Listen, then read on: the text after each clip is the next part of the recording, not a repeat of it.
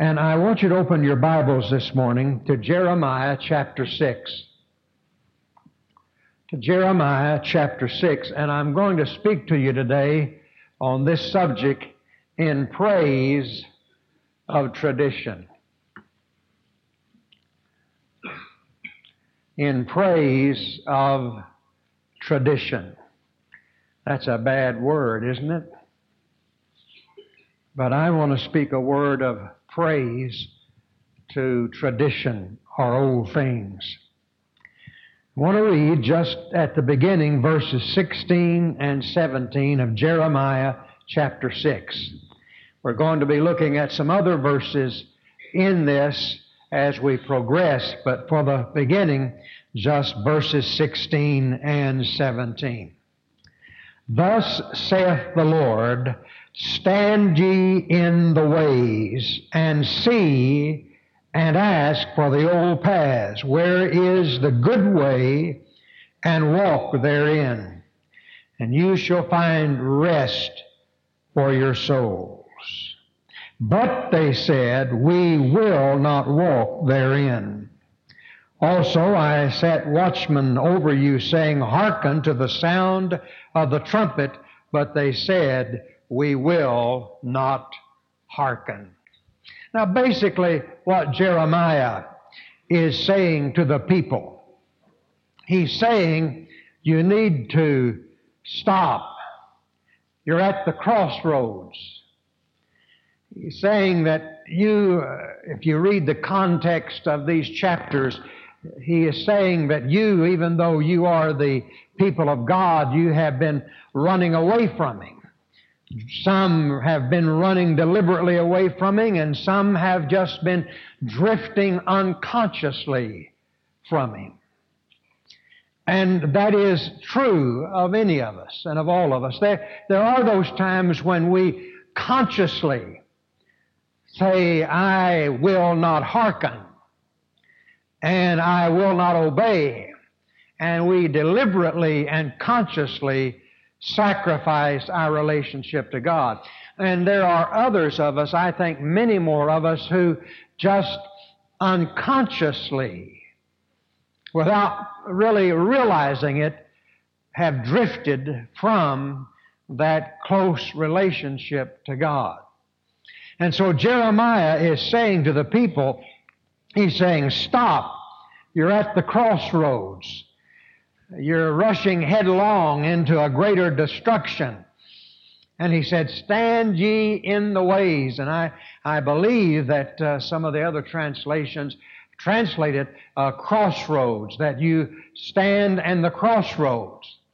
And I think the first thing that you and I need to remember is that and need to recognize on occasion like this, and actually, uh, it's not just on the, uh, on the new year, but it is, in a sense, every day of our life that we stand at the crossroads. Because every day of our life, we have a choice of whether we're going to follow God's way or follow our way or the world's way.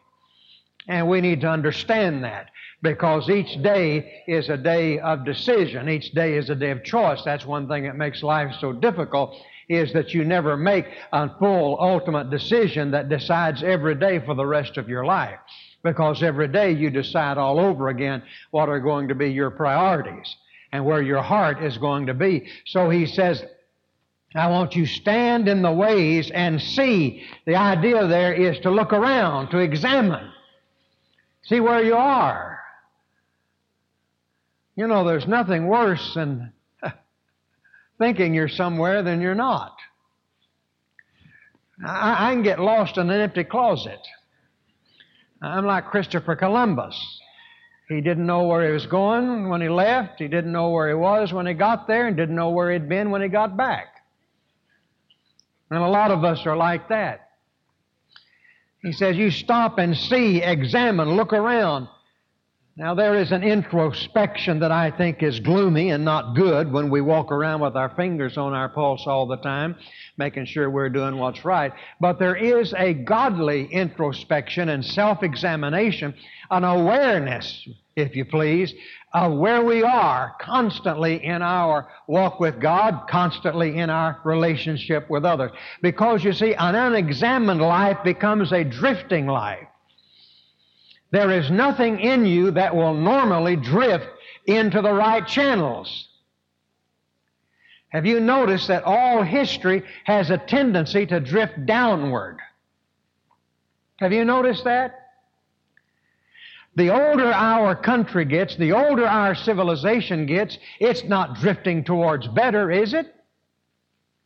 It's a rule of history that civilizations, societies, cultures, the older they get, the more corrupt they get. Why? Because that is the tendency of human nature. You may start out very conservative, but you drift towards liberality. Always that is the case. I can remember when I first came to Irving back in 19, uh, goodness, 66, that Irving was a, uh, a dry town and that every year we'd have a fight with this issue uh, of, uh, of being wet or dry. And we would win, and we would win, but every year we would win with a smaller margin than the win before. And it, we knew that it was just a matter of time until we lost the battle. Why? Because the tendency towards life in nature, the tendency is to degradation. That's why Jesus said, You are the salt of the earth. Why? Because the earth tends to corrupt. And salt is a preservative. And so if I do not live a life of self consciousness and examination of where I am, constantly examining myself or being aware of where I, uh, where I am, I am naturally going to drift downwards. If you leave yourself alone, you are not going to swim up the stream. You are going to float downwards. It always happens. And so he says you need to stand at the waves and examine and see. And then he says, ask for the old paths. Demand is the meaning of the word ask demand for the old past. It in, kind of has the idea of a search, a, an investigative search, a deliberate, determined search. Demand for the old past. And uh, now, he goes on to say, Where is the good way? And walk therein. I want to say a good word today about the old ways. Now, I'm not talking about the good old days. I'm talking about the good old ways. The good old days were probably not as good as we thought they were. Our problem is not that we need to recapture the good old days. Our problem is we need to capture the good old ways. I want to tell you something the good ways are old. Now, they're not good because they're old. They're old because they're good. You see? They're as old as God. And I think that one of the things that happens to a church or to a people is we keep saying, remember how it used to be in the old days. And so many times we will try to reproduce the old days. That's not really the problem, you see. It's the old ways. And he says, You demand them and you walk therein. Now, what are the old ways? In praise of tradition. You know, as I said a moment ago, tradition has become an ugly word, almost a curse word. And uh, I know there are times when uh, I will uh, be engaged in a conversation with somebody of a different persuasion than I, and uh, they will accuse me of believing what I believe because I'm bound to tradition. Personally, I take that as a compliment. But I'm not bound to it because it is traditional. I am bound to it because it's true as I see it.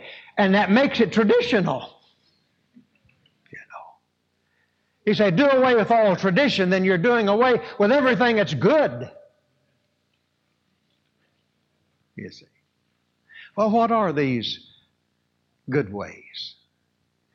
Well, what I want to do this morning is to take some of these negative statements that Jeremiah is accusing his people of and turn them into positive things. Because he says, if we walk in them, you shall find rest for your souls. Oh, isn't that a beautiful promise? You know, I'm pretty well rested physically. The holidays, I haven't done much actually. And uh, I don't plan on doing much, you know, up until I have to go back to work. And uh, all of us can find sometimes rest for our bodies, but it is rest for our souls that eludes us. There is a restlessness of spirit. I don't know, just a gnawing restlessness there. But he says, if you demand and seek for the old ways and walk in them, you will receive rest for your souls. Let me just suggest some of the old ways. First of all, I would suggest that the old way is the way of sensitivity to God and His Word. Now, I want you to go back to verse 10. To whom shall I speak and give warning that they may hear? Because their ear is uncircumcised and they cannot hearken.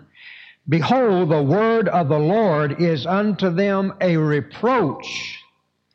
They have no delight in it. See, the old path these people had been following is that they had lost their delight in the Word of God. They had lost their enjoyment of the Word of God. It became a reproach to them. It became something loathsome to them. It became a task to them. It was something that they no longer delighted in. It was something that they no longer enjoy. Now, I want to tell you something. I read all kinds of stuff. I mean, I read fiction, I read nonfiction, I read from one, one end of the spectrum to the other. But there is nothing that delights my soul and gives me a peace in my soul and rest for my soul as does reading the Word of God. I cannot explain it. I don't like to think of it as something magical. I like to think of it as something spiritual that God lives in His Word. And when I take the time to get into His Word, now you see, if you don't take the time to read, then uh, then you're not going to get any delight out of it. And but when you decide, yes, I think I will read, and uh, I've been reading, rereading some of the stories of the Old Testament lately, and they're they're just as thrilling as anything on TV, actually. And they delight your soul. I don't know, they wash your soul. There is a, a love for the Word of God, just, just to hold it and just to read it and, and just to devour it and to delight in it. That's the old way. That's the old way. I find, I know it's not true here, but I find that in many places I go, people are preaching everything but the Word of God that there's no real delight. People are more interested in signs. People are more excited. You know, we're, we're set on fire by, by miracles and we're set on fire by signs and wonders, but we're never set on fire by the truth of God's Word. We'd rather hear about somebody's leg being lengthened or see uh, somebody having a vision than we are about hearing the Word of God expounded and explained. You see. And so the path that leads to rest, the old path, the old way, is the way of delighting in the Word of God, the sensitivity to the Word, the devouring of the Word of God. But there's, there's a second. There's a second path. And uh, I'm going to try to take this negative and turn it into a positive. And the only way I can do that, I guess, is to say that it is the old path of sacrifice, the old path of giving, rather than the old path of gaining. Uh, the old path of materialism and greed. But instead, the old way is the way of sacrifice, the way of giving, the way of generosity. I want you to notice in verse 13, he says, For from the least of them even unto the greatest of them, everyone is given to covetousness. And from the prophet even unto the priest, everyone deals falsely. Oh my goodness, what an indictment. Uh, Jeremiah doesn't try to temper this.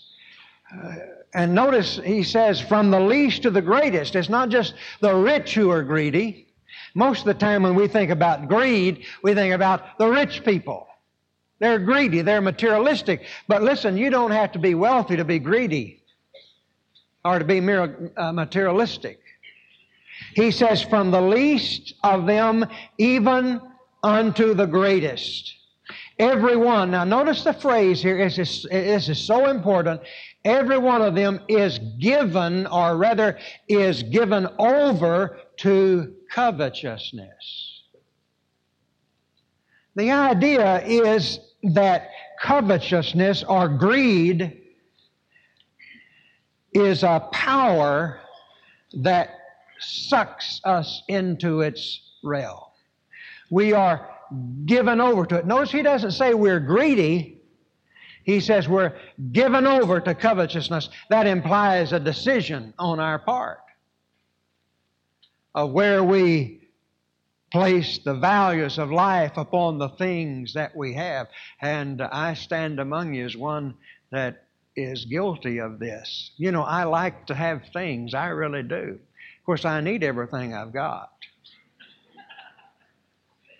Actually, I need more than I have. I, I have a waiting list. I like things. I do. I like things. There's nothing wrong with liking things. But you see, you can like things to such an extent, and your security can be placed so much in what you have that it strangles the life of giving out of you.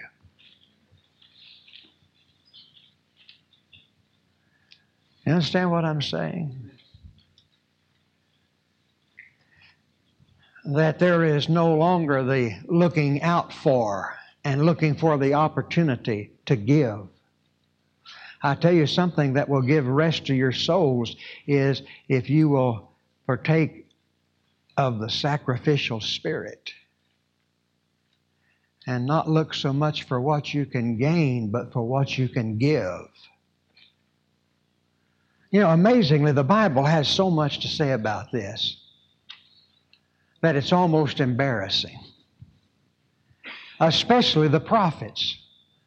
And those of you that know me know I love the prophets. And, and one of the major sins among God's people, as depicted in the prophets, is the fact their attitude, their abuse, their oppressiveness of the poor, of those who don't have.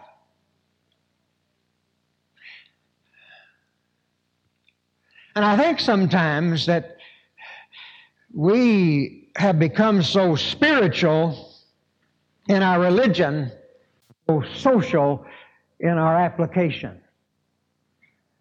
A long time ago, we became so afraid of what they call the social gospel soup, sandwiches, and soap that we backed off from that. Now, I believe that salvation is still the greatest thing we can give them, but in giving them salvation, that doesn't mean they don't need soup and soap. If you want rest for your soul, in this coming year, I would suggest that you look out for somebody that you can help. Well, got to move on. That's I, I, never get a very good response from that.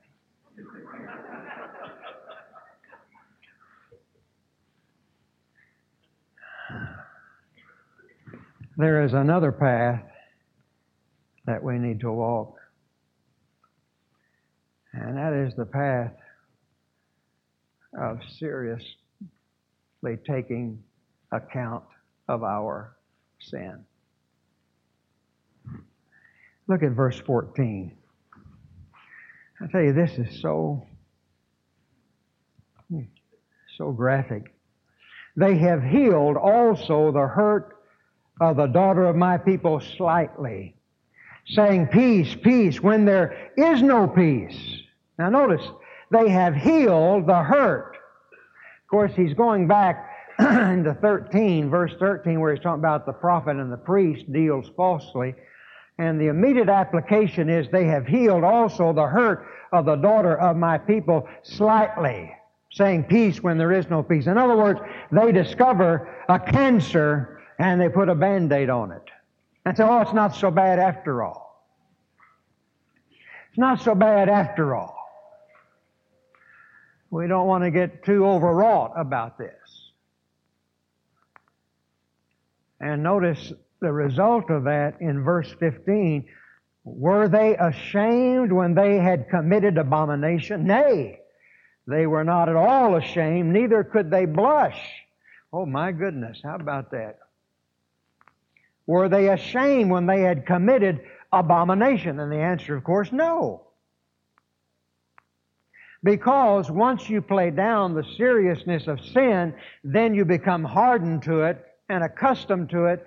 And notice what happens. Neither could they blush. They lost their ability to even blush at things. Now, that's not a description of us today. I don't know what is. You see, it's really the good old ways are the ways of walking with God, reading His Word, delighting in His Word, obeying His Word. The good old ways is the way of giving and sacrifice and reaching out. Not self centered. The good old ways are the ways of taking holiness seriously and sin seriously. I'll tell you how you can know when you get back on the good old ways is when you start to blush at sin.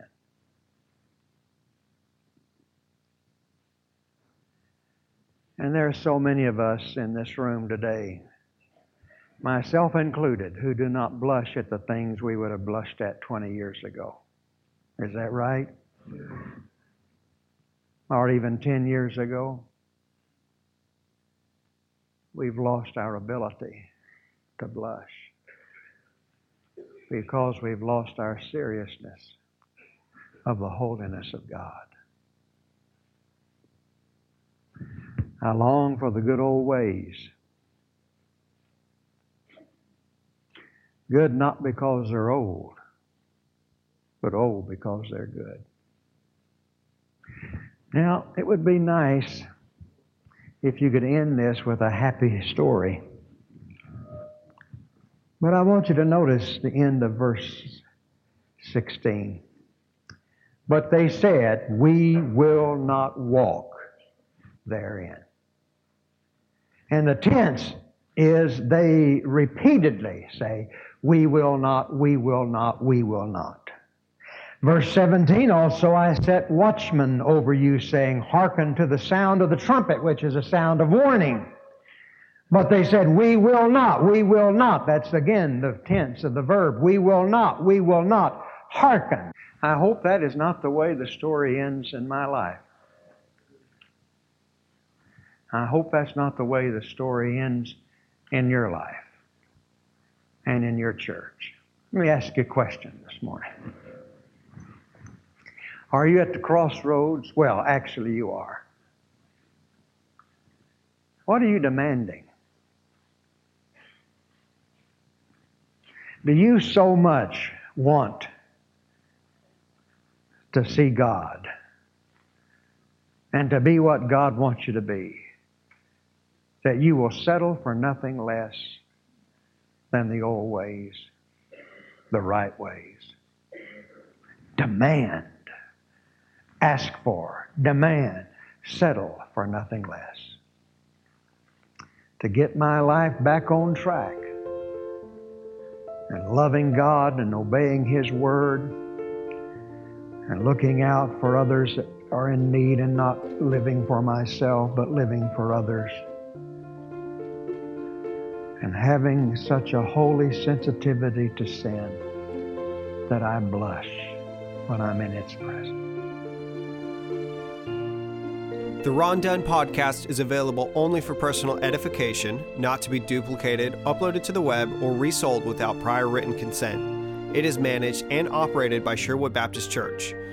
If you would like to listen to additional Ron Dunn messages, visit sherwoodbaptist.net slash bookstore and search Ron Dunn. For more Ron Dunn materials, including sermon outlines, devotions, and scanned pages from a study Bible, please visit rondunn.com.